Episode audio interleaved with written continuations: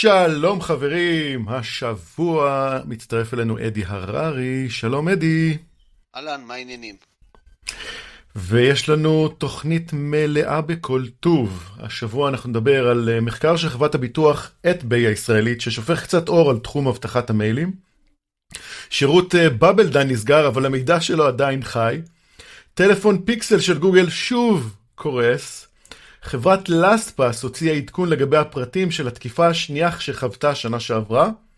Signal בעקבות חוק באנגליה מודיעה שהיא תסגור את השירות במדינה אם החוק יעבור. חברת QNAP עשתה את המעשה המבוקש ויצאה בתוכנית bug bounty. ונדבר על זה.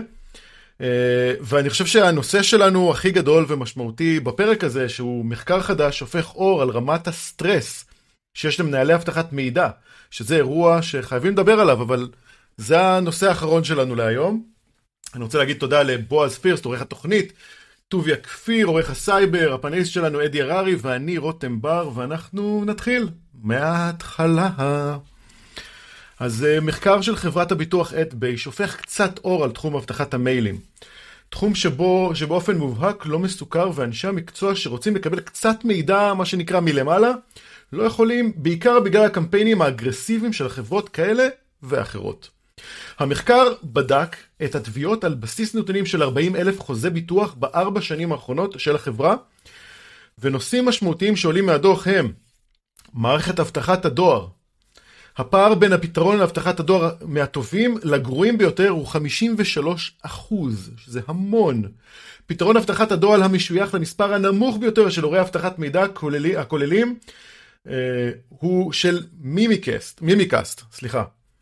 בממוצע לקוחות את ביי משתמשים במימיקאסט חווים 22% פחות תקריות בהשוואה לכל הארגונים בקטגוריות פתרונות אבטחת הדואר. זה לא פרסומת, זה חברת ביטוח שמעדיפה שתקנו משהו שנותן לה שקט יותר טוב בלילה, מה שנקרא.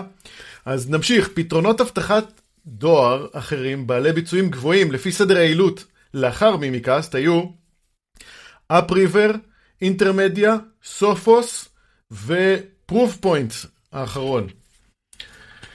אה, שזה מערכות אבטחת הדואר. אני חייב להגיד, אה, זה מאוד מאוד מפתיע אה, לקבל כאלה, כאלה דברים, שאם אנחנו מסתכלים על Proofpoint בתור אחרון מול Mimecast, יש הבדל של 53 אחוז, אז אנחנו מדברים פה במושגים של 40 אחוז יותר אפשרות ש, שמישהו יפרוץ לנו, זה כאילו, זה, זה אירוע גדול. זה אירוע גדול. אדי, נכון? בנושא, בנושא אבטחת דואר. אם אתה, אם אתה מדבר על אה, אחוזים, שאלה איך, איך מדדו את זה, כאילו, אתה יודע שלכל אה, תוכנה כזאת יש את הקונפיגורציה שלה. את ההטמעה, זה, זה, זה לא דומה הטמעה בנקודה A להטמעה בנקודה B, גם אם התוכנה שלך היא אותה תוכנה, זה, לא, זה לא אותו דבר.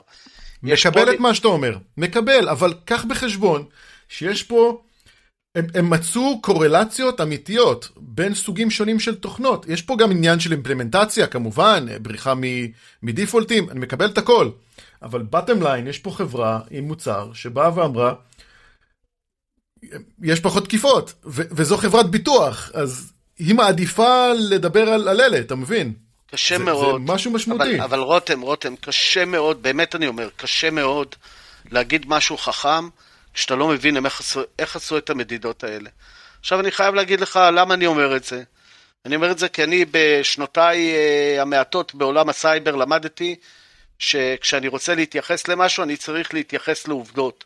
דרך אגב, אחת הבעיות הגדולות ביותר בניהול אירועים, שקורה אירוע, שפתאום אנשים, אתה מוצא את האנשים זורקים לך כל מיני נתונים לאוויר, שולחים אותך ימינה ושמאלה, לפעמים אפילו לימים ושבועות, ובסוף אתה מבין שלא היה, לא היה, כאילו, הנתון שהביאו לא נכון, חשבו עליו, זה, צריך לדבר על עובדות. וכשאתה מדבר על עובדות כאלה, צריך לראות בדיוק איך בדקו את זה. אה, אתה, כשאתה מגיש את זה, אתה יוצא מתוך נקודת הנחה, וגם אני, כשאני קורא דברים כאלה, לפעמים אני שוכח, אתה יוצא, יוצא מתוך נקודת הנחה שהמחקר הוא מחקר נכון, שמי שעשה אותו ידע איך לחקור את זה. אה, בעוונותיי הרבים, ראיתי אה, גם כן צ'קבוקסים שאנשים אמרו לי, נשבעו לי לפני כן שהם לא מסומנים באפליקציה, וכשהגענו לאפליקציה ולקונפיגורציה, הצ'קבוק, הצ'קבוקס היה מסומן, וה, והמנהלים באו והסתכלו ואמרו נשבע לך שאתמול זה לא היה ככה. זאת אומרת, בסוף אנחנו שומעים את הידיעה, והידיעה היא, היא יפה וטובה, אבל תגיד לי רגע, איך בדקתם את זה? אתה יודע, זה, זה לא קל לבדוק כזה דבר.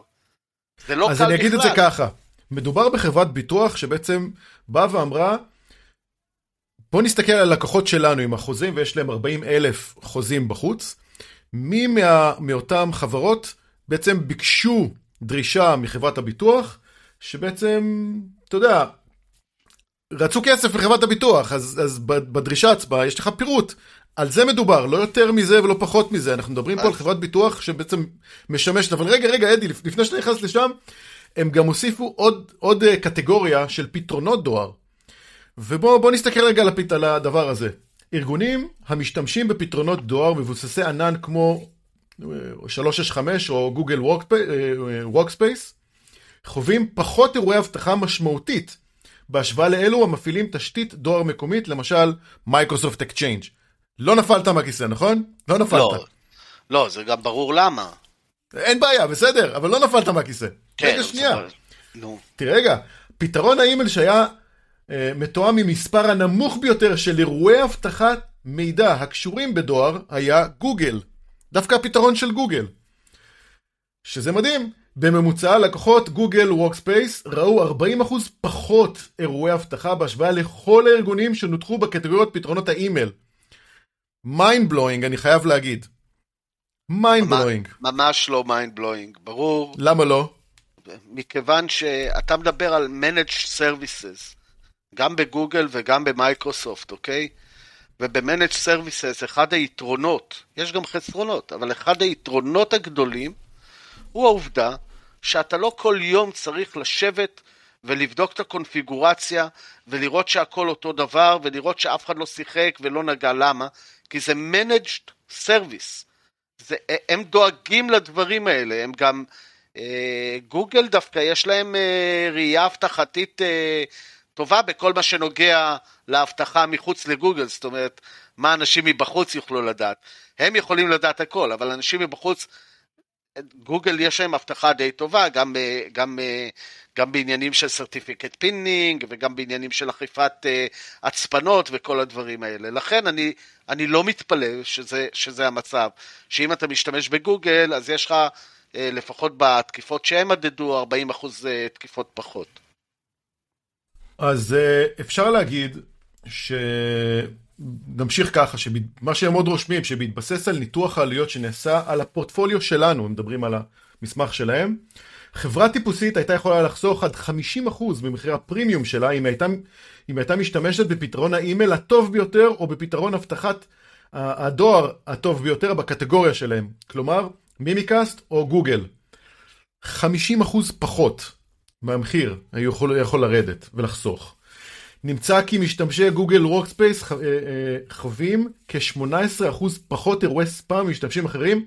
אני חייב להגיד על עצמי, לי יש, אה, לי יש גוגל Workspace ובעסק של אשתי יש גוגל Workspace ויש לי תחושה תמיד שהקונספט של ספאם בגוגל פשוט עובד משמעותית יותר טוב. ויש לי גם דואר ב-365 ואני מקבל, מ... יש לי כל כך הרבה תיבות דואר, ויש לי את התחושה הזאת שגוגל עושים פשוט עבודה יותר טובה. זה, זה רק אני, אדי? אני לא זוכר, אה, לא, זה לא רק אתה, גוגל עושים עבודה טובה בעניין הזה. יש גם את ה... אה, אני לא זוכר איך נקראות רשומות ה-DNS האלה, שאם אני לא טועה, גוגל מחייבים לשים אותם. אם אני, אם אני זוכר נכון, דיקים, D-I-K-I-E-M או משהו D-I-K-M, כזה. D-I-K-M, כן, נכון. D-I-K-M ועוד אחד uh, ששכחתי. ואם אני לא טועה, כשאתה מתחבר לגוגל, מבקשים ממך אה, לשים אותם, זה, זה, בגדול זה reputation based, זאת אומרת, ואם אתה מממש את זה, אתה כבר נמצא בנקודת פתיחה הרבה יותר טובה מאשר שרת אימייל עצמאי שמקבל אימייל אה, מכל דכפין ולא בודק. כי כדי לעשות את כל הדברים האלה בשרת Exchange, אתה צריך setup. אה, ולצערי הרב, אה, ברמה שנמצאים אה, האנשים, לא תמיד אה, האנשים האמונים על המערכות האלה, יש להם אפילו את הידע, זאת אומרת, אם תשאל, אה, אם תשאל היום אנשים, אני, אני לא בקיא בזה, אבל אני כן, כן יודע, ואם אני צריך אז אני מגיע וקורא מה, מה צריך לעשות, אבל אם היית שואל, אה, בוא נגיד, אה, מנהלי אבטחת מידע, מה זה רשומת DKIM, מה יגידו לך? אני, אני מוכן להתערב ש-95% לא יודעים על מה אתה מדבר. כן, נו, כן, יש DKIM, יש SPF. SPF, נכון, SPF. זה... והמון מהם לא צודק, יודעים על מה אתה מדבר. אבל, אבל צריך לקחת בחשבון, ואנחנו נגיע לזה כי זה ממש ממש בסוף התוכנית, יש להם פשוט בעיות הרבה יותר גדולות מ-DKIM ו-SPF. ו- ובואו, אנחנו מסתכלים פה גם במושגים של אם אתה עכשיו מנהל אבטחת מידע, או מנמ"ר, ואתם יושבים ביחד וצריכים לחשוב לאיזה כיוון הולכים, לכיוון של פתרון של מייקרוסופט, פתרון של גוגל, לא, ברמה... לא, אז אני, אני, אני, אני אגיד לך, אני, אני, אני חייב להכניס פה משפט. Uh, הפתרון הראשון שהייתי הולך אליו, לפני שהייתי מדבר עם מנהל אבטחת מידע, אני לא יודע מי אני בארגון הווירטואלי שכרגע המצאת, אבל uh, בוא נניח שאני המנכ"ל, הפתרון הראשון שהייתי הולך אליו, והייתי משקיע שם כנראה את רוב הכסף, זה ב-education של העובדים שלי. זה הדבר הראשון שהייתי עושה.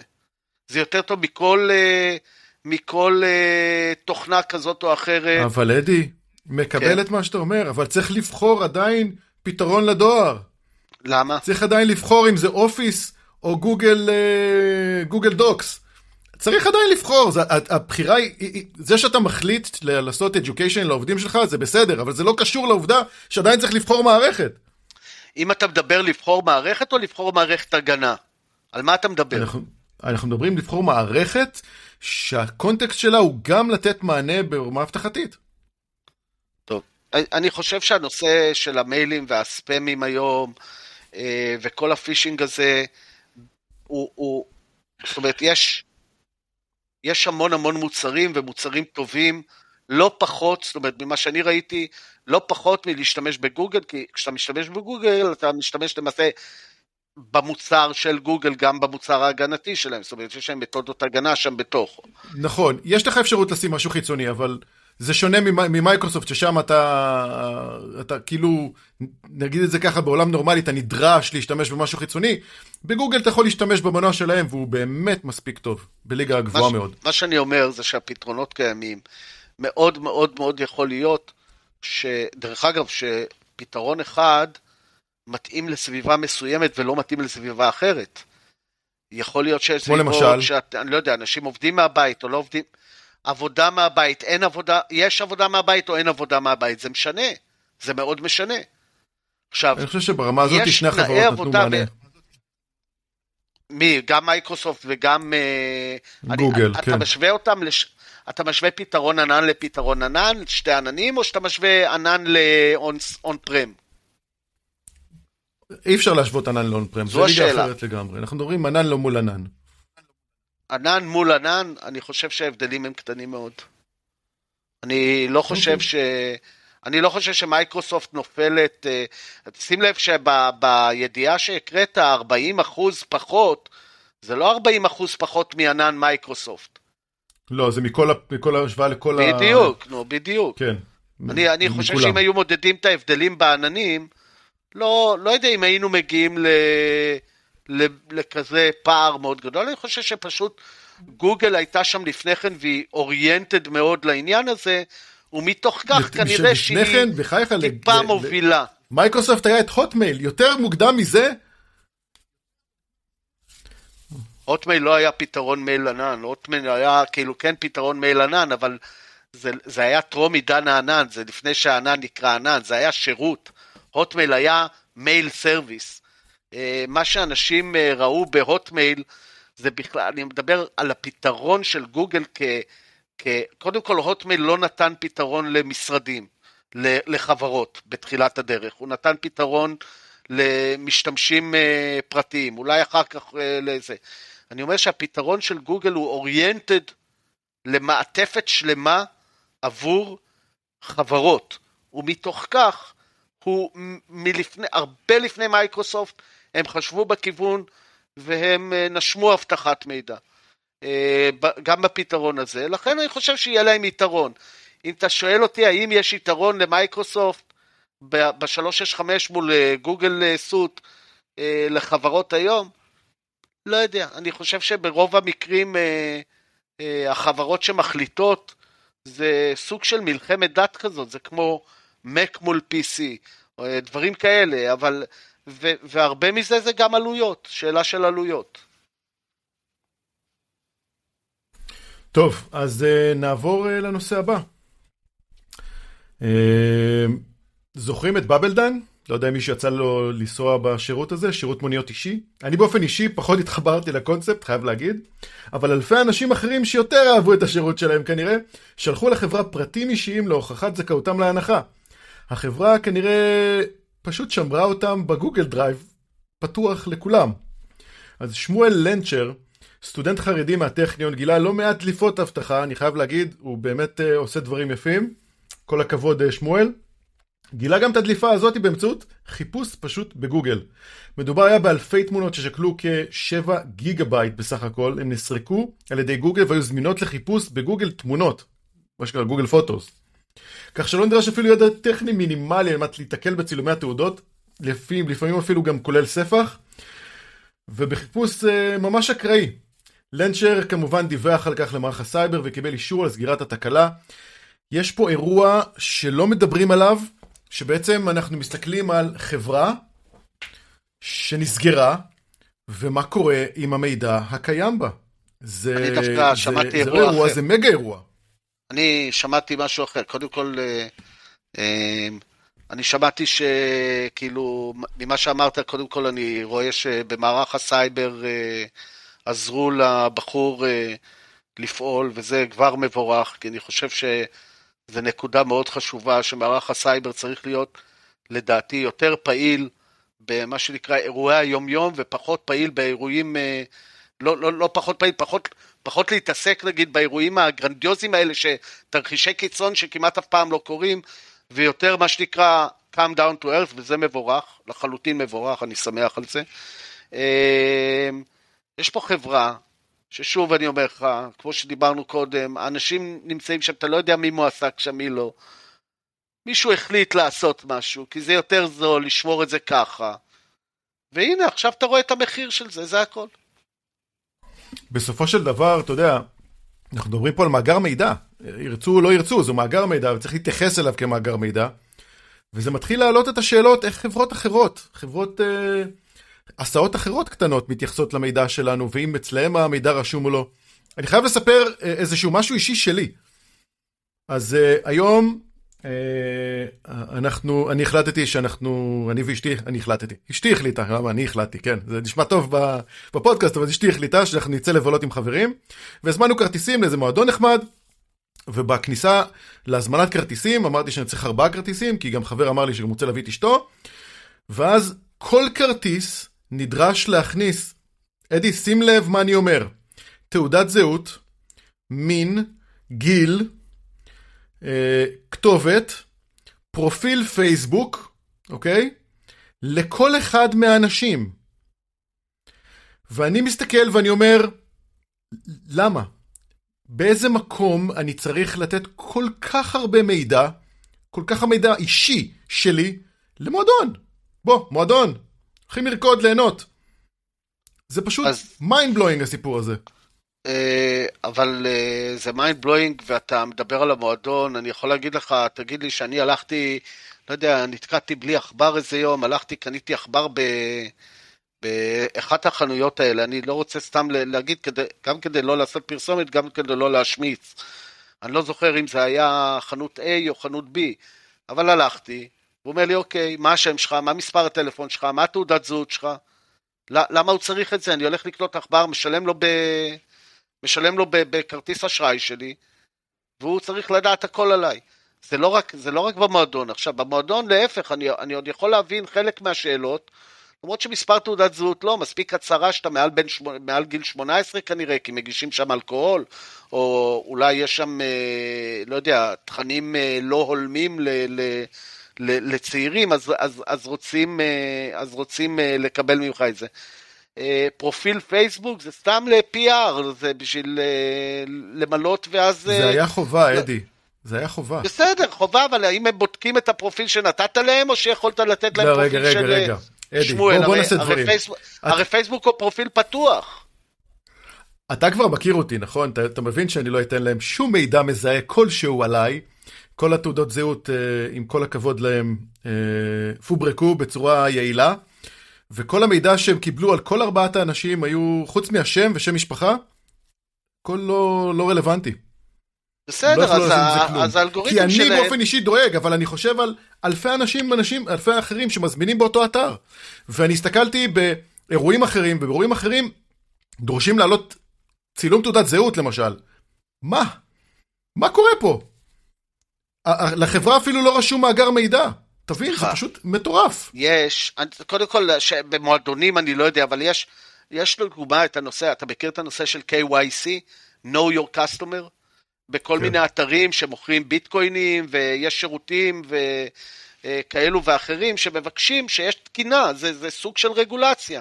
know your customer, גם שם אתה צריך להעביר אה, או פספורט, או תעודת זהות, אתה צריך לצלם תמונה שלך עם, ה, עם הכרטיס ויזה כזה, שרואים אותו ואת המספר שלו והכל. ולפעמים גם משתי הצדדים. עכשיו, הנ- הנקודה היא כזאת, אני, אני חושב שבאמת צריך לקחת בחשבון מי זה שמבקש, כי כשאתה הולך לקנות uh, עבור uh, מתקפת טרנסומוור עכשיו uh, עשרה ביטקוינים, ואתה ניגש ל, ל, לחברה בסדר גודל, לא יודע, של uh, איזה בורסה כזאת uh, קריפטוגרפית, זה דבר אחד, כי אתה יודע ש... ש אולי הסיכויים, אני לא אומר ש, ש, ש, שזה תמיד ככה, אבל הסיכויים שיש להם את הרגולציה והם, והם עדיין אה, מגנים על הדאטה הם אה, מסוימים. כשאתה הולך למועדון, אני לא הייתי נותן את הפרטים, אני לא יודע, כאילו, כל אחד צריך לעשות אז... את החשבון שלו. ובינינו, רק רגע, ובינינו בוא נזכור שעדיין, אחרי שנתתי את הפרטים, ל-90% מהאנשים כנראה זה לא משנה שהם נתנו את הפרטים. הם חיים עם זה, וזה בסדר, זה לא רע. אתה אדי, יכול גם להחליט כש- שאתה חי עם זה.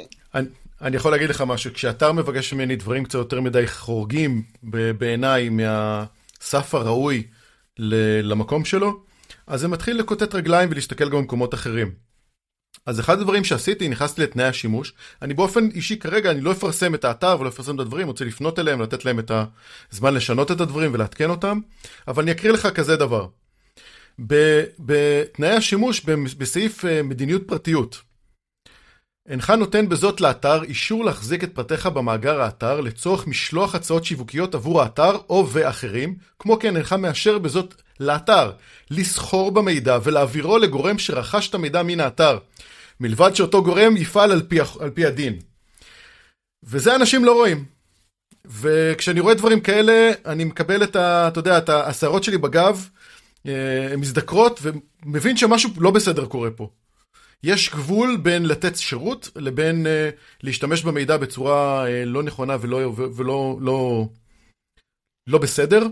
למה לא ואני בסדר? חושב היא שדווקא במקום. הזה רגולטור צריך לבוא ולהגיד, אה, חבר'ה, זה לא בסדר שמחביאים כזה סעיף קטן באיזשהו קובץ PDF שנמצא בצד השני של האתר שאף אחד לא רואה אותו.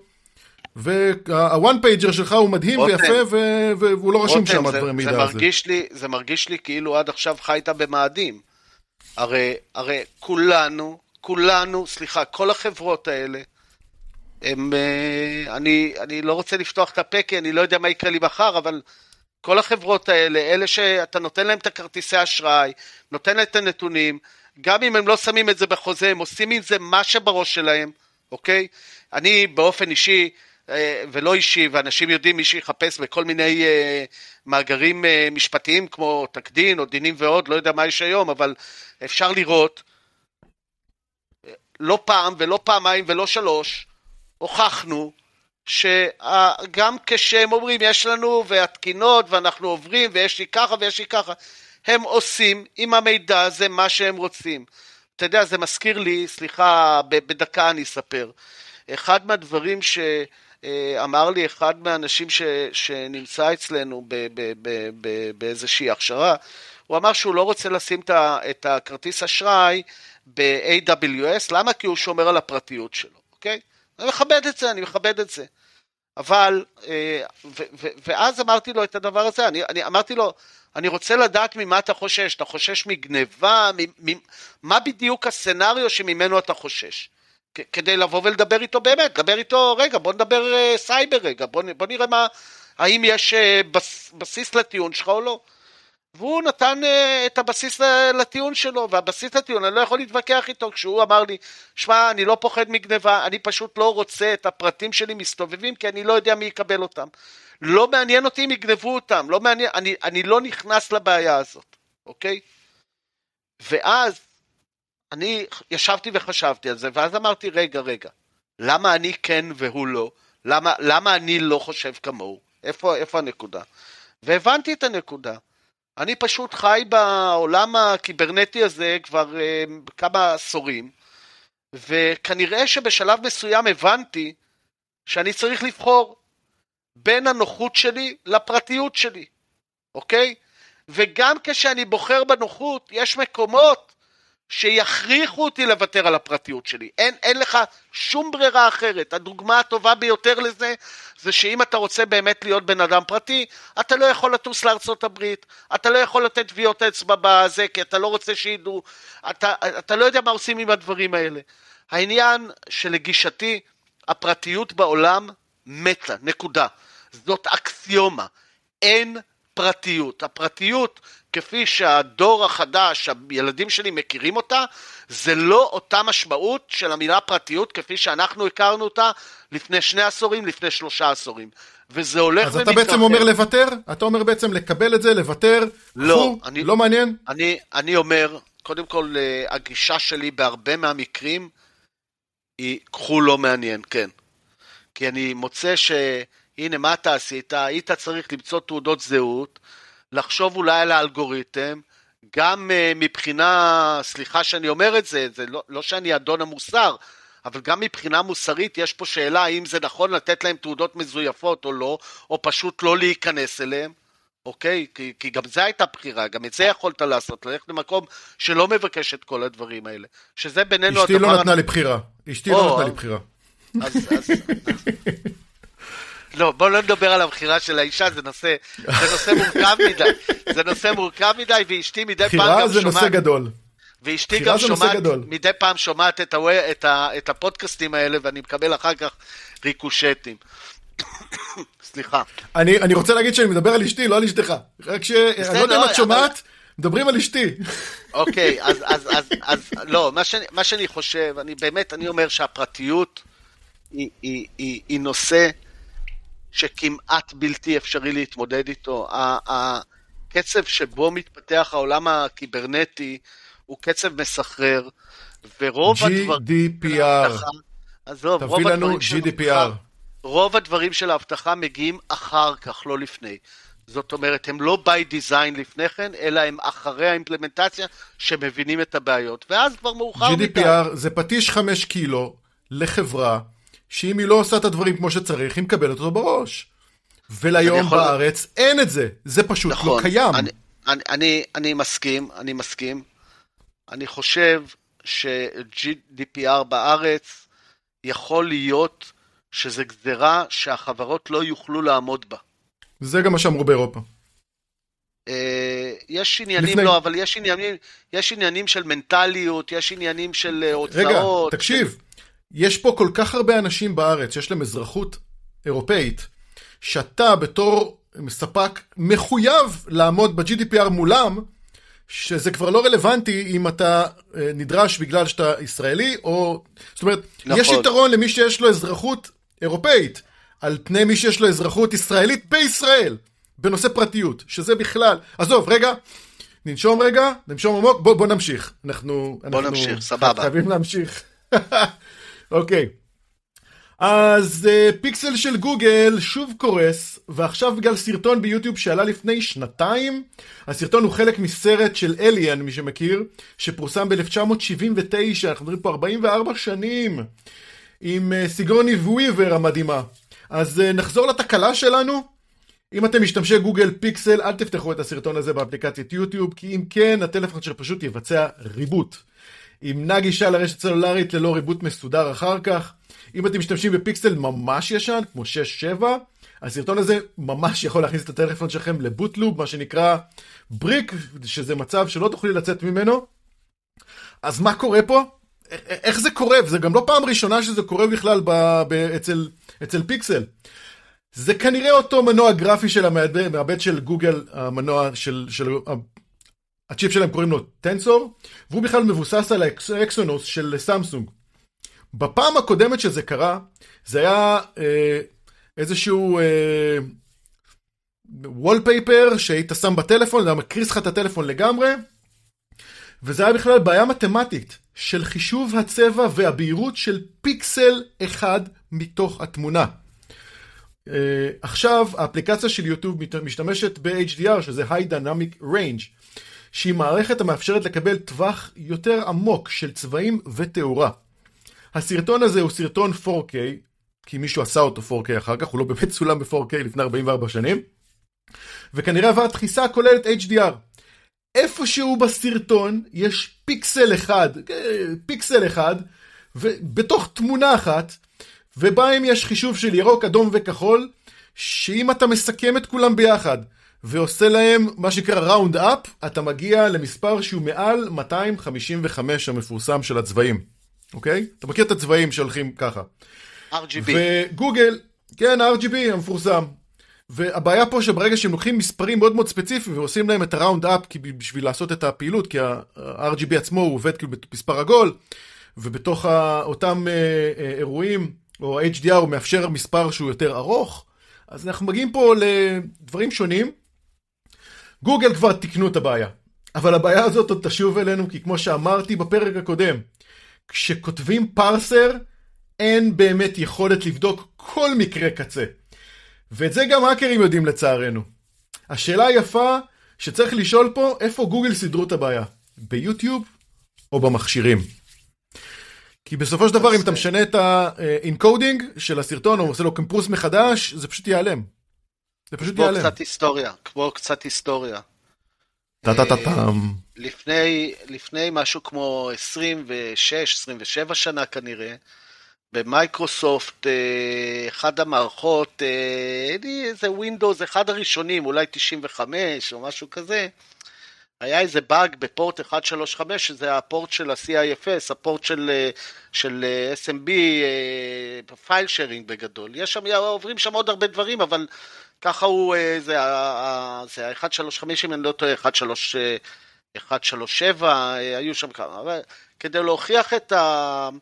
אני זוכר שמישהו פרסם CVE, וכדי להוכיח את ה-CVE, הוא, מה שהוא עשה, הוא אה, נתן דוגמה שהוא שולח את ה string אלו שם, אחרי כמה תווים, וזה מקריס את המערכת. ואז גוגל יצא ב patch, לא גוגל, סליחה, מייקרוסופט יצאו ב patch, והיה מאוד לא ברור איך מייקרוסופט יצאו ב patch חצי שעה או, או כמה שעות אחרי שזה התגלה, יצאו ב patch. זה היה מאוד מהיר, התגובה היה מאוד יפה לראות. ואז אותו בחור בא ואמר, תגידו לי, אתם עושים צחוק? ואז מסתבר שמה שמייקרוסופט אה, עשו ב patch, הם בדקו את ה string, אם שולחים אלו. ואז הוא לא, שלח חמש תווים, כן, כן, לגמרי, לגמרי אמיתי. סיפור לגמרי אמיתי, תקשיב, אני זוכר את זה. אה, אז, אז בדיוק, השאלה איפה הם תיקנו את הפאץ', כי אולי, אה, אולי עכשיו יקראו לסרט הזה בשם אחר, או ייתנו לו איי-די אחר ב, ביוטיוב, והוא זה. אני לא יודע, אני לא מכיר, זה נשמע לי בעיה, בעיה ב, ב, ב, ב, משולבת, זאת אומרת, גם, גם בפרסר, אבל גם בפרסר, הרי, הרי צריך לזכור שאת הפרסרים האלה אה, כותבים, הם, הם בדרך כלל אותם פרסרים לכל הטלפונים, אוקיי? זה נשמע לי יותר בעיה בדרייבר, זאת אומרת, בעיה בקישור בין המסך. לבין המעבד שמטפל שם, זה, זה, שם נראית לי הבעיה. אה, ולא יודע, זה צריך לדעת איך הם טיפלו בזה, סבבה? אני יכול להגיד לך דבר, ש... זה גם, רק רגע, זה גם נשמע לי דבר שהוא יותר חמור ממה שאנחנו מספרים, כי זה נראה לי כמו נקודת אה, שיכול, שאפשר לנצל אותה בקלות לדברים, לא בקלות, אבל גם לדברים אחרים. זה denial of service קלאסי הסיפור הזה. זה denial of service. כן.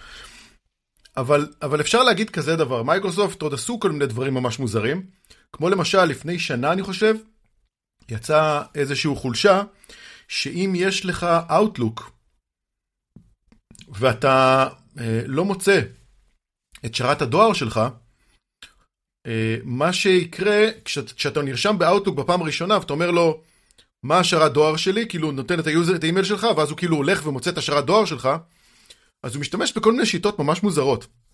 אחת השיטות היא, אם אתה, יש לך אימייל שאתה רשמת co.il, אז הוא מחפש איזשהו דומיין של מייקרוסופט ב-co.il, ואז sub domain שבעצם הולך ובעצם מקבל ממנו את המידע.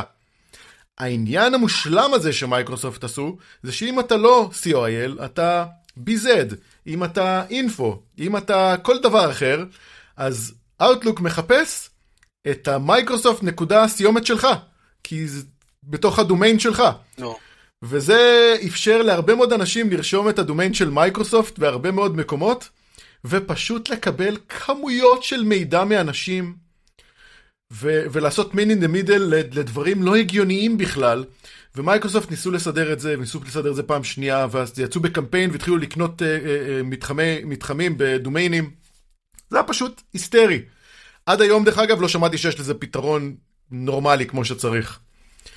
לא, אין, אין, אין לזה פתרון אה, נורמלי, זה כמו אותם אלה שרשמו אה, גוגל עם, אה, עם שינוי, אה, אתה יודע, את הדומיין, ויש עד היום, אה, יש סטטיסטיקות ש...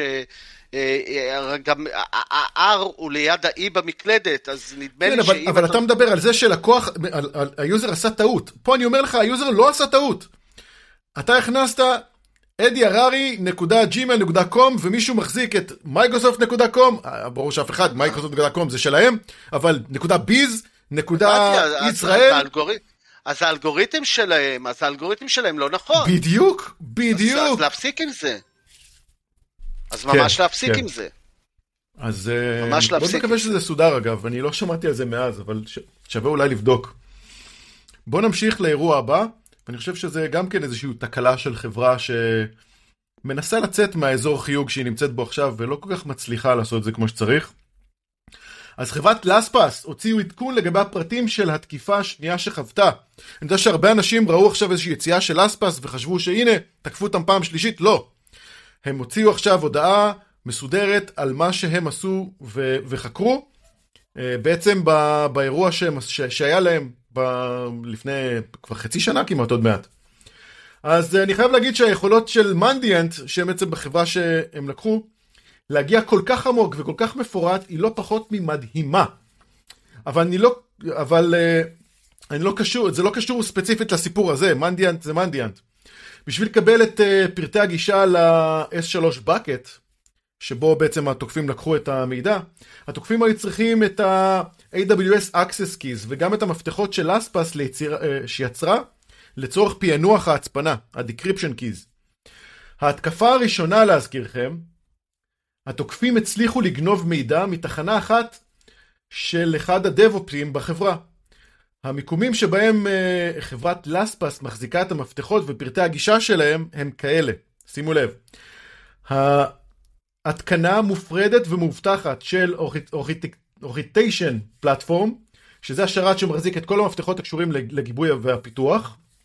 והמקום השני הוא ספריות מאוד ספציפיות שהן גם מוקשחות בלספס Password Manager Vault, שצוות ה-DevOps משתמש לצורך פעילות שוטפת, שזה מדהים, אתה יודע, חברה משתמשת במוצרים שלה, אדי, מושלם.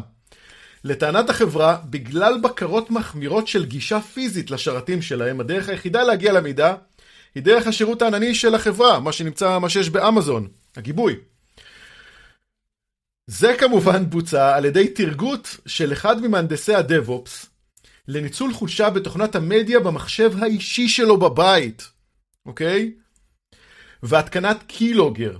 ככה התוקפים הצליחו לתפוס את המהנדס מכניס את סיסמת המאסטר שלו, ולאחר שהוא, הכניס את, שהוא נכנס לכספת הארגונית, המהנדס גם משתמש ב-2-Factor Authentication בזמן החיבור. אנחנו עוד נשוב רגע לרגע הזה. התוקפים הצליחו להיכנס עם הפרטים של העובד ויצאו עם כל הנתונים של הכספת ועם המידע הזה הם נכנסו וקיבלו גישה מלאה ל-S3 bucket של הגיבוי. אוי My God. אז בואו נדבר רגע על מה שהחברה הזאת לא מסרה בהודעה שלהם, אוקיי? אם לעובד, ויש פה כמה שאלות, אם לעובד יש two factor authentication, איך התוקפים הצליחו להיכנס לכספ... לכספת הזאת מבחוץ? האם הם השתמשו במחשב של המהנדס? למה הם היו צריכים להקליט את הסיסמה? הרי יש להם כבר חיבור ישיר למחשב עצמו, אוקיי? אם הם התחברו, אה, אם הם התחברו לעובד, אה, ללא העובד, זאת אומרת התחברו לכספת ללא עובד, למה ה-2 Factor Authentication לא מנע מהם להיכנס? לא יודע.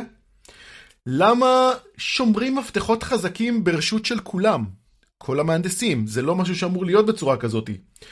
מדוע אין משתמשים ייחודיים? אומרת, לי יש משתמש ולך יש משתמש וכל אחד משתמש ייחודי משלו עם הרשאות ספציפיות למה שהוא צריך ו users מוגבלים או users בעייתיים שומרים אותם במקום offline אפילו ברמה הזאת.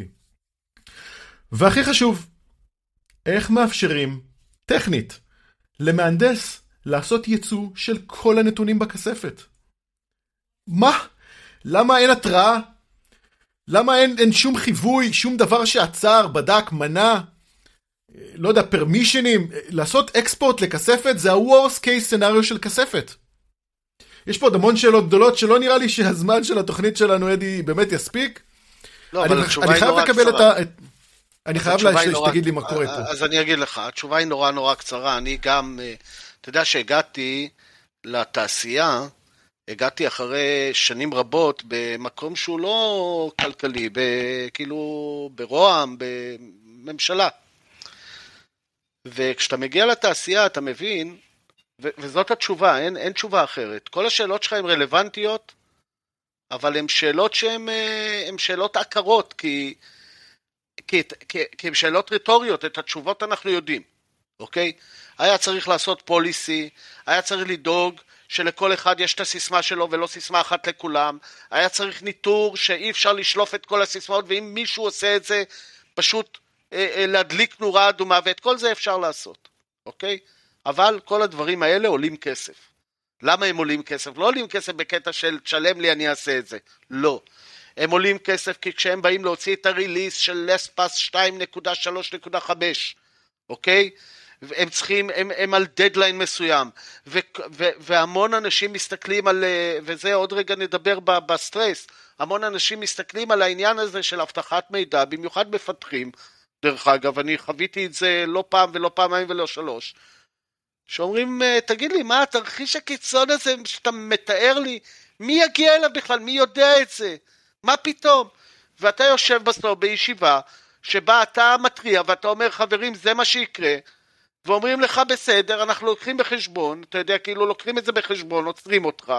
ואומרים לך אנחנו נשים את זה בפריוריטי במקום שזה יהיה פריוריטי אחד זה יהיה פריוריטי מספר 20 וכמו שאתה מבין אין דבר יותר קבוע מהדבר הזמני וזה נשאר ככה לעולמי עד והרבה פעמים אה, לא מקצים מספיק משאבים לבדוק את הדברים האלה, ואז גם אין מי שמתריע, ואתה יודע, חיים עם זה, עד שפתאום בא ואומר, אה, מה, מה, מה זה הדבר המטומטם הזה? אוקיי? תראה, אני יכול להגיד כזה דבר.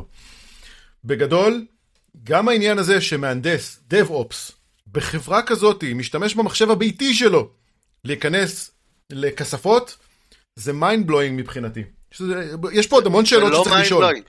זה לא mind blowing, זה שאלה של policy.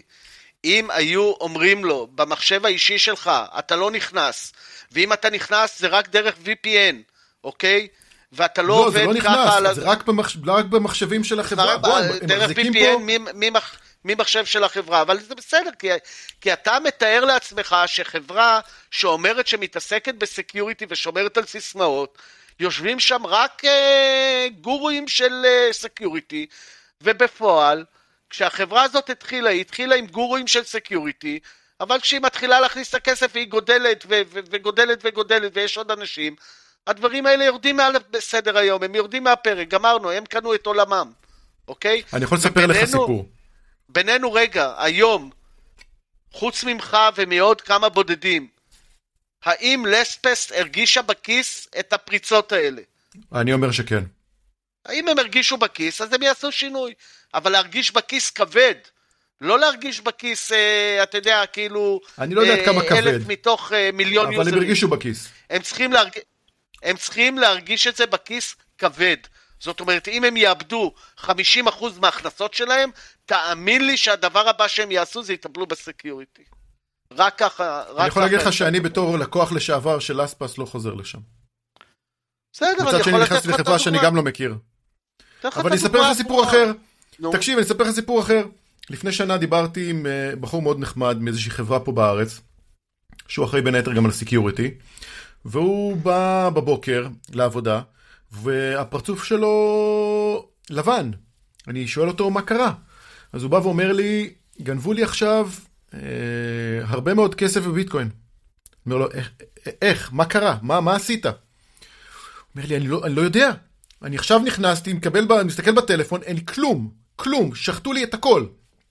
אומר לו, אוקיי, בוא תסתכל, תחשוב רגע, מה, מה, מה עשית בשבוע האחרון שקשור לביטקוין? הרי זה בדרך כלל דברים שקורים נורא נורא מהר, אז אתמול, שלשום, זה, זה, זה, זה שמה. ואז אנחנו יושבים אצלי לחשוב, ואז הוא פתאום בא ואומר לי, אה, נזכרתי.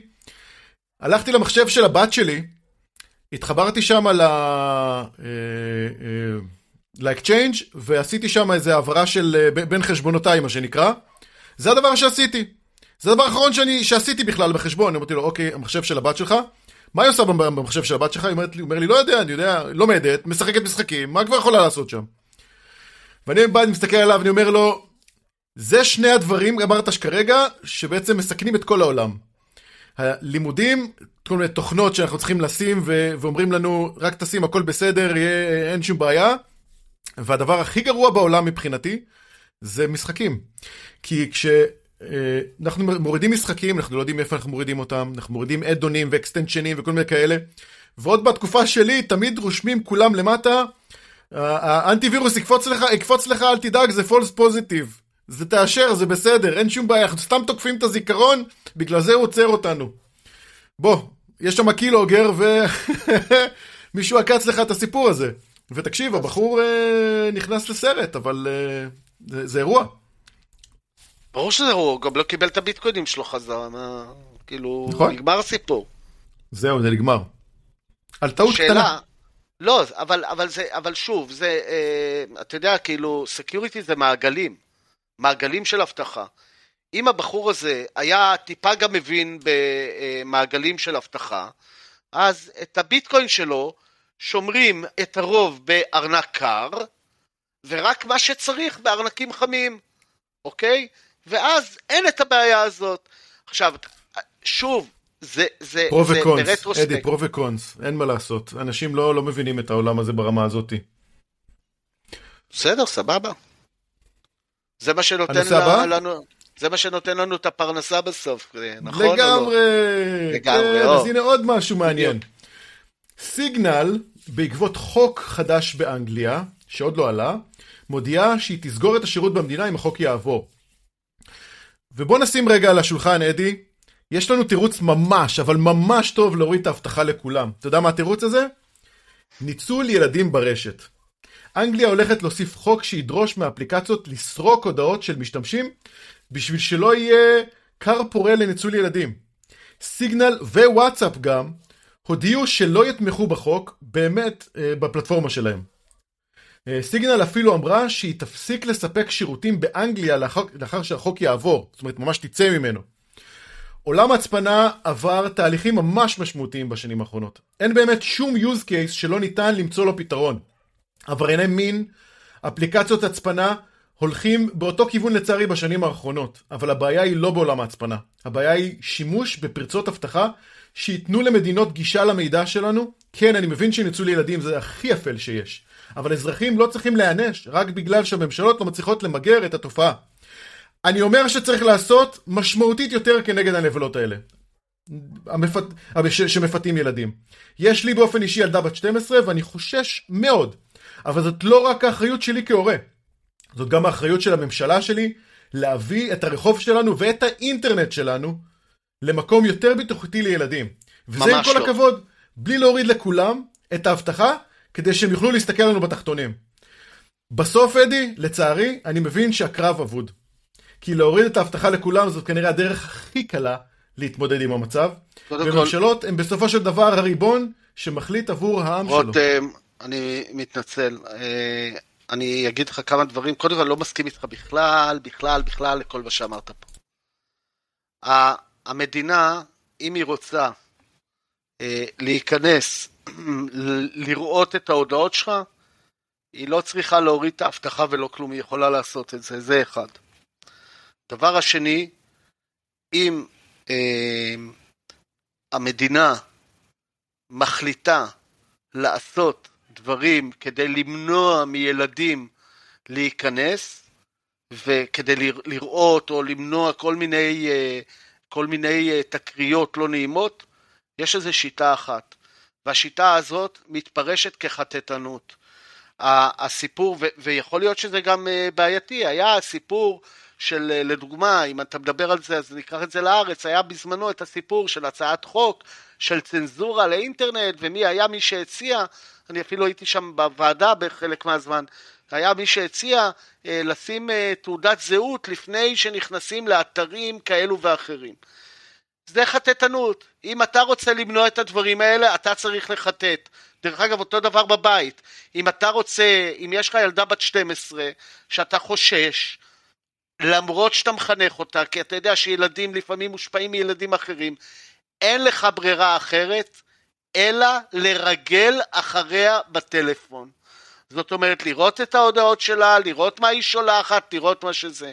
יש כמה גישות, יש גישה של אנשים שאומרים אני לא עושה את זה, יש גישה של אנשים שאומרים אני עושה את זה, אבל אני מודיע לה, והיא נותנת לי את הטלפון לפני שאני עושה את זה, ויש את הגישה שאומרת אני עושה את זה ולא מודיע לה, כי, כי כשהיא תהיה בת 20, אה, היא תבין, אה, היא תבין היטב שמה שאבא עשה או מה שההורים עשו, זה לא היה פגיעה בפרטיות, אלא אה, לשמירה על ההגנה של עצמה.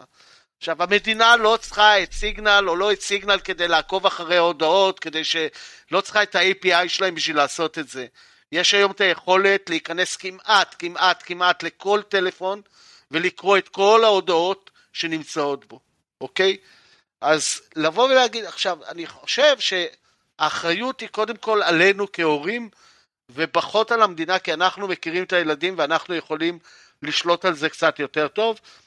אני, בגישה שלי, אה, אני מאוד מאוד מאוד מאמין בניטור, ואני מאוד מאוד מאוד מאמין עד גיל מסוים כמובן, אה, לקחת את הטלפון, לבדוק מה הולך שם, לחנך את הילד, להסביר לו מה לא בסדר, להסביר לו מה... דרך אגב, גם זה, זה, זה דבר שאתה צריך אה, אה, לדעת גם על עצמך, זאת אומרת, אם לדוגמה לקחת את הטלפון ומצאת דבר שהוא לא כזה חמור, לא יודע, אה, שיחה בין הבת לחבר, לא על כל דבר צריך אה, להעלות אה, פלגים ולהגיד. זה תפקיד קשה של הורים בעידן הזה. עכשיו, לגבי כל הדברים האלה, אני חייב להגיד לך, כאילו, אם היית שואל אותי, אה, למרות שאני לא יכול להילחם בזה, אני הייתי מוריד, אה, אני מניח ש... 60% מהאפליקציות לא מאפשר לילדים להוריד אותם. שילדים נמצאים בהם כל היום. אתה, אתה עוקב אחרי טיק טוק? יוצא לך להסתכל על תכנים? אדי, אדי, אני אגיד לך את זה ככה. אז קודם כל כן, אני מדבר עם הבת שלי, זה, ואני עושה איתה הרבה הרבה שיחות, וזה גם עוזר, כי היא גם עוזרת לחברות שלה, שלהורים שלהם לא מדברים איתם על הדברים האלה.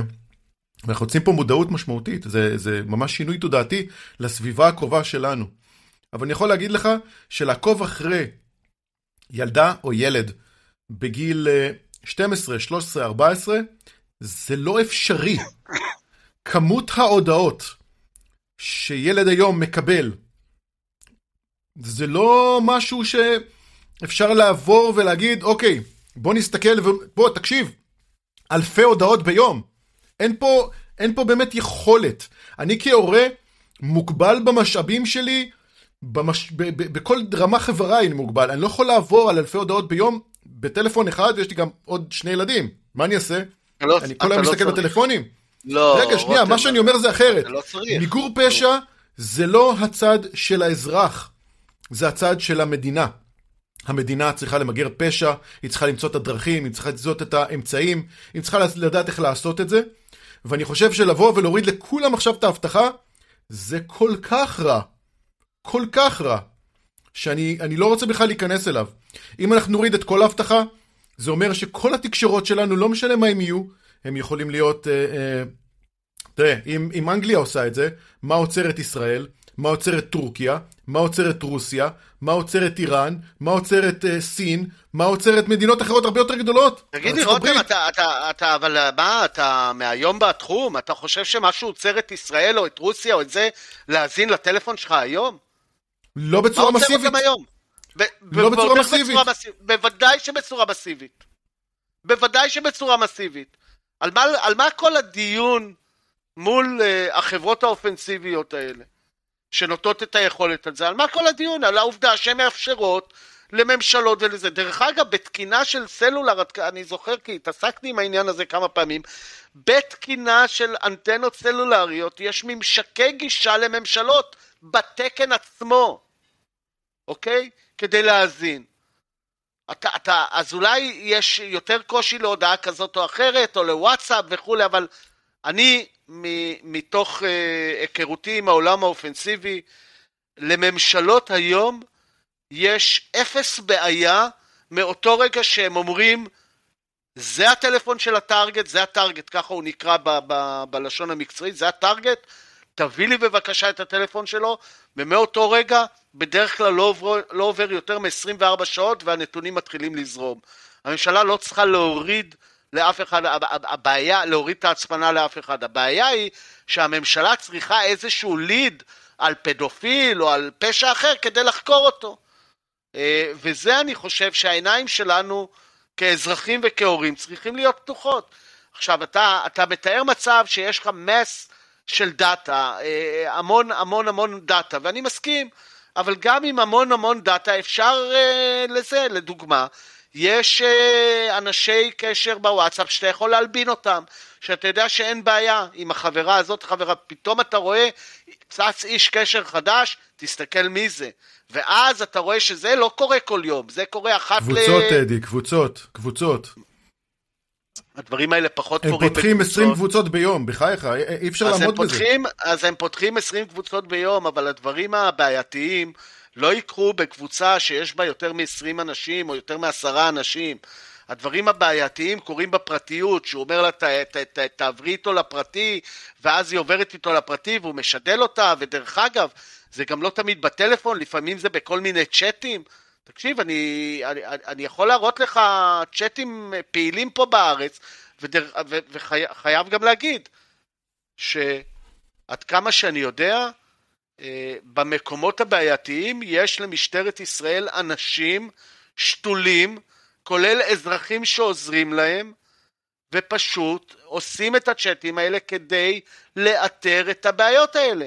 אתה מתמקד נכון, פה בפדופיליה או בדברים כאלה, אני... זה התפקיד שלהם. אני יכול להגיד לך שהבעיות הן לא רק כאלה, הן בעיות הרבה הרבה הרבה... איך? אני מסתכל על השכנה שלי שאין לה שמץ של מושג איך אה, מחשבים עובדים או איך אה, צ'אטים עובדים ואין לה שום היגיון ויש לה שתי בנות מדהימות.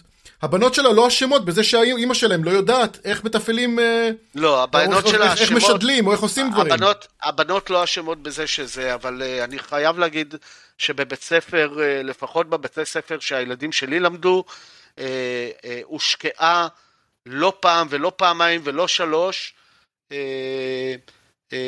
השקיעו שעות כדי לשבת ולדבר עם התלמידים אה, גם על הרמה הלא קיברנטית, זאת אומרת, אני זוכר איזושהי הצגה אה, שמסבירה לילדים בכיתה ב'-ג' על אה, שמירת, שמירת הגוף ומה זה, זה חלקים צנועים בגוף ומה זה הטרדה, זאת אומרת מסבירים להם.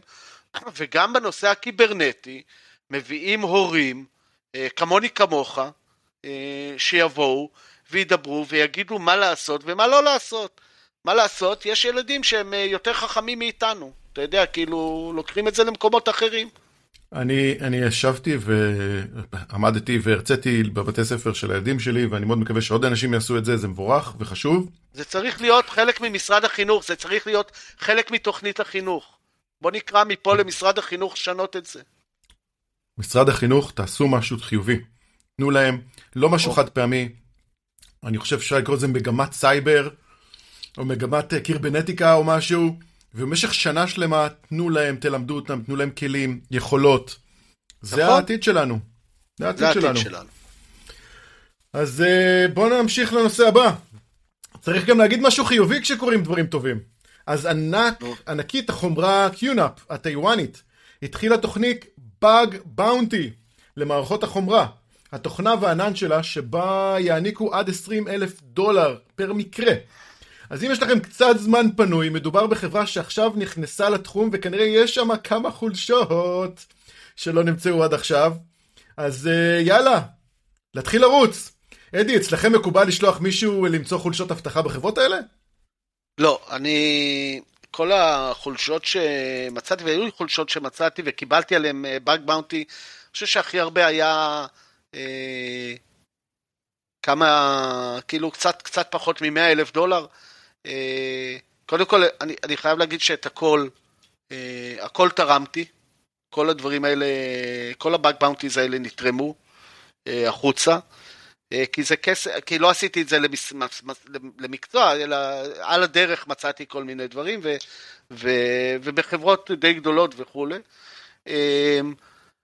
אה, אני, אני, אני כן חושב שיש אנשים שמתפרנסים מזה.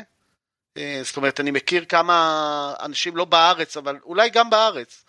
אני יותר מכיר מקושר בטוויטר בחו"ל, אנשים שבאמת אה, עושים, והבאג באונטי, יש את הבחור שפרץ את המצלמה של אה, מק, וכל מיני דברים כאלה, ומדובר שם על אה, מאות אלפי דולרים לכל באג באונטי, ובהחלט אפשר להתפרנס מזה. אה, אני חושב שזה ממכר, וזה קצת בעייתי, התחום הזה. אבל זה אחלה תחום כן. שאפשר להרוויח כסף, ודרך אגב, משלמים גם על דברים פשוטים, לאו דווקא צריך להיות... Uh... פרצנו לפה, עשינו פה, לפעמים גם איזה באג באתר או משהו קטן. זה תלוי מי החברה, אבל יש חברות שבהחלט מבינות את המשמעות של באג באונטי ומעודדות את התוקף במרכאות, אה, על ידי זה שגם אם הוא הביא להם משהו שהוא גבולי, שהוא לא אה, נגיד אה, בסדר גודל גדול, עדיין באים ואומרים לו כל הכבוד, תודה רבה, הנה תקבל מאיתנו כך וכך, וכולי וכולי, זה בסדר. אז אה, נעבור לנושא האחרון שלנו, שהוא מחקר חדש, שופך אור על רמת הסטרס שיש למנהלי אבטחת מידע. המאמר של חברת סיינט מציג אתגרים שמתגלים בפני מנהלי אבטחת מידע עקב המגבלות המשאבים. המאמר מציין כי הסיסואים מאמינים שהוספת 29% מש... מהמשאבים תסייע להם להתמודד עם האתגרים המתמשכים של אבטחת המידע. אך 83 מכירים בהתפשרות שעושים מגייסי הצוותים בשל הדחיפות למלא את התפקידים וחוסר הכשירות והזמנים. המאמר מציין, ש... מציין חוסר במשאבים והתפשרות על יכולת המגויסים החדשים המגיעים לרמות של תסכול. 94% מהסיסואים מתארים את עצמם כלחוצים, נמצאים במצב של סטרס תמידי. המאמר מדגים כי המתח הזה משפיע על העסק, כך ש-74% מהסיסואים מדווחים כי חברי הצוות עזבו 74% מהסיסטים מדווחים כי אחד, אחד או יותר מחברי הצוות עזבו במשך ה-12 חודשים האחרונים עקב מתח נפשי גבוה. בנוסף, 77% מאמינים שהגבלת האפשרות וחוסר המשאבים פוגעים במיזמים חשובים. הפערים באבטחה מורגשים גם על ידי גורמים אחרים, כך ש-79% מהסיסויים מציינים כי קיבלו תלונות מהנהגת הארגון, מקולגות ומעובדים עצמם שהמשימות הקשורות לאבטחת מידע מתבצעות בצורה לא מיטבית. ואחרון, 38% מהסיסויים מחפשים כרגע עבודה. אני רק אומר שהאחרון שיוצא, שיסגור את האור ואת המזגן, כי בדיוק נגמר התקציב. זה, אם, אם, לא, אם לא נצחק נבכה במצב הזה. הסקר הזה הוא סקר ישראלי? זה מה שאתה מתאר? אה, סיינט, אם אני זוכר נכון, חברה ישראלית. סיינט היא חברה ישראלית, השאלה אם הסקר הוא ישראלי או לא ישראלי. לא, לא, לא ישראלי, הוא גלובלי. טוב, זה, זה מפתיע. בישראל זה לא מפתיע, בעולם זה כן מפתיע. אה, אני אגיד דברים קשים, מותר לי רותם? אני יכול לעצור. אותך, אדי? אתה לא יכול לעצור אותי, אני יודע שכאילו, אתה יודע, כדי להרוג אותי צריך, צריך לעמוד בתור כמובן, אבל אני חושב שאחד, ואני רוצה לדייק ושיבינו מה אני אומר. אני לא טוען שרמת הסיסואים היא נמוכה. אני טוען שיש הרבה סיסואים שלא הייתי מסכים שיהיו סיסואים, אוקיי? יש עניין, הרבה חברות מעסיקות ולוקחות את האנשים, ודרך אגב זה, זה אשמת החברה, הם לא בוחרים נכון את האנשים, וזה גם אשמת האנשים, לא כל אחד שידע להתעסק פעם, דרך אגב, אני לדוגמה, אני לדוגמה, לא רואה את עצמי בחיים, עם כל זה שאני מבין בסייבר וזה, אבל לא, לא, לא יכול לבצע את תפקיד הסיסו. תפקיד הסיסו הוא לא רק תפקיד של, הוא לא תפקיד, הוא צריך להגיע ממקום מסוים, הוא צריך להבין באבטחה, הוא צריך להבין בריסק אנליסיס. היום הרבה סיסואים מדברים בסיסמאות, אני, אני ראיתי טיפול באירועים שסמרו לי השערות. אתה יודע, כאילו, בן אדם מטפל באירוע, מכניסים לו עכשיו את כל הטכנולוגיות האפשריות, הוא משקיע פתאום, הוא חושב שאם הוא הוציא את ה-180, 200 אלף דולר עכשיו בשנה, כי, כי סוף סוף עשו עליו רנסומוור uh, uh, והמנהל אישר לו, אז הוא פותר ככה את הבעיה בלי להסתכל, רגע, מאיפה נובעת הבעיה? למה נכנסו אליי? האם אני יכול לפתור את זה? איזה כלי? זאת אומרת, אני, אני ראיתי סיסרואים שמציגים בפניהם כלים, אז הם אומרים להם, כן, וואלה, זה טוב, וואלה. השאלה האמיתית שאתה צריך לשאול את, את עצמך שמציגים לך מוצר, זה מה ה benefit של המוצר נותן לי מעל מה שכבר יש לי ברשת, לא מה ה benefit שהוא נותן. הרי יש לך כבר פתרונות, חלקם פותרות חלקית, דרך אגב, גם אין הגנה של 100%. אנחנו חיים בעולם הסייבר, בעולם שהוא risk קונסיסטנטי. רק שאנחנו צריכים לעשות מיטיגציות מסביב ל risk הזה ולהבין אותו. ואני חושב שאין הרבה אנשים, יש, יש אנשים שיודעים לעשות את זה טוב, אבל אני לא רוצה להגיד הרוב, אני רוצה להגיד שהרבה מהסיסרים שראיתי לא באמת מבינים בעשייה הזאת. ויש גם כאלה שלא מבינים, אבל מכירים בחוסר ההבנה שלהם ומביאים מבחוץ את הידע. זה גם אפשרות.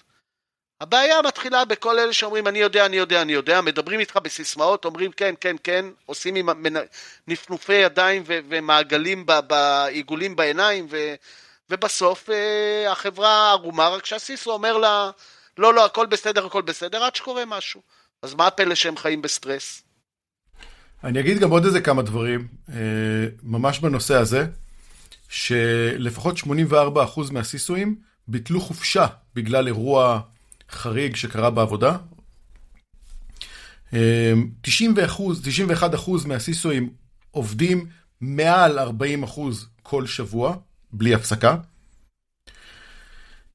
72 אחוז, 77 אחוז מדווחים על כך שהעבודה שלהם והסטרס שיש, שנגרם מהעבודה שלהם פוגע להם ברמה הפיזית, אוקיי? ברמה הפיזית בהם, ממש. הם לא מקבלים מספיק אוכל, לא מספיקים מספיק לישון וכן הלאה וכן הלאה. אה, זה אירוע, אני חייב להגיד שזה אירוע הרבה יותר גדול. היום להיות סיסו זה התפקיד הכי גרוע בארגון. אין, אין, אני לא רואה שום דרך אחרת להגיד את זה. הכי גרוע. אני לא מסכים. אם אתם סיסוים ואתם לא שומעים אותנו, את, אתם מבורכים. אני לא מסכים, אתם... אני לא מסכים. אני חושב שזה תלוי מי הארגון, זה תלוי מי הסיסו. ואיך הוא מבצע, והאם ההנהלה מבינה את התפקיד שלו. התפקיד של הסיסו זה לא להיות השעיר לעזאזל במקרה של uh, חדירה לרשת, או להיות הסקייפגוט כשמה שנקרא, כשרוצים לקצץ תקציבים ודברים כאלה. הסיסו צריך לשקף להנהלה את המצב כפי שהוא.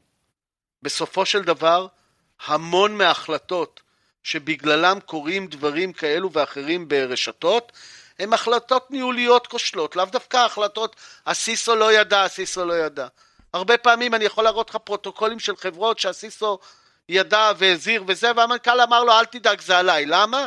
כי מנגד עמד 150 אלף דולר של הוצאות, אוקיי? אבל תקשיב, 77% מהעונים לסקר הזה באו ואמרו, 77%, לא שאלו רק מישהו מסקטור אחד, סקטורים סקטורים מאוד רחבים. האם, מה, מה האימפקט של העבודה שלכם, ואם הסטרס פוגע לכם בחיים האישיים, במנטל הפט שלכם, בשינה, באוכל, 77% אמ, אמרו שכן. זה גדול ומשמעותי. זה, זה לא קשור זה... לחברה, זה קשור לתפקיד.